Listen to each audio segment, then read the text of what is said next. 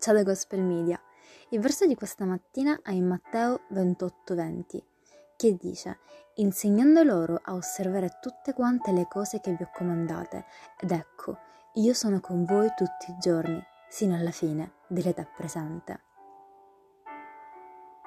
Credo che ancora oggi ci siano tante persone che consultano l'oroscopo per avere un'idea di quello che riserva loro il futuro. Visto che in ciascuno di noi c'è il desiderio di conoscere il nostro futuro, ecco quello che ti posso dire. È che sei nato tra l'1 gennaio e il 31 dicembre sei del segno della croce, sotto il sangue di Gesù. Egli ha già previsto per te cose molto buone, sempre in comunione con Lui. Amen. Che Dio benedica la tua giornata.